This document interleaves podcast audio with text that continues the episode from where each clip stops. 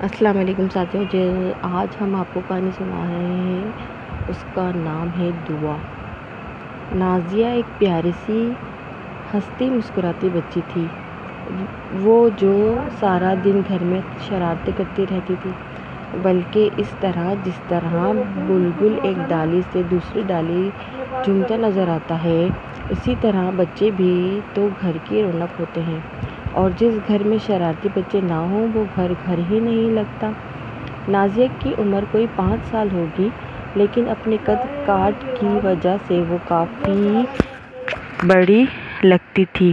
وہ ذہانت میں بھی کسی طور کم نہ تھی، شرارتیں بھی سوچ سمجھ کر کرتی تھی۔ اس کی شرارتوں سے کسی کو نقصان نہیں پہنچتا تھا، بلکہ فائدہ ہی ہوتا تھا۔ اس لیے اس کی شرارتوں پر سب ہنستے اور لطف اندوز ہوتے تھے۔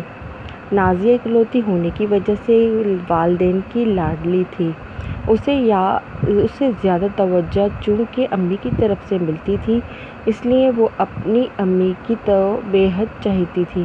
امی کی زبان بھی تو اسے بیٹا بیٹا کہتے نہ تھکتی تھی۔ ذرا کہیں نظروں سے اوجھل ہو جائیں۔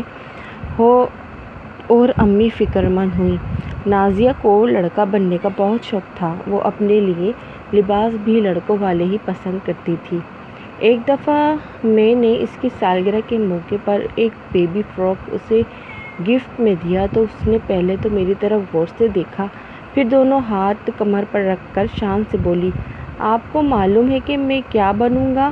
اس کے ساتھ ہی وہ ایک ہاتھ سے جہاز اڑا اڑانے کا انداز اور منہ سے جہاز کی آواز نکالتے ہوئے بولی، پائلٹ اور پائلٹ ایسے کپڑے نہیں پہنتے۔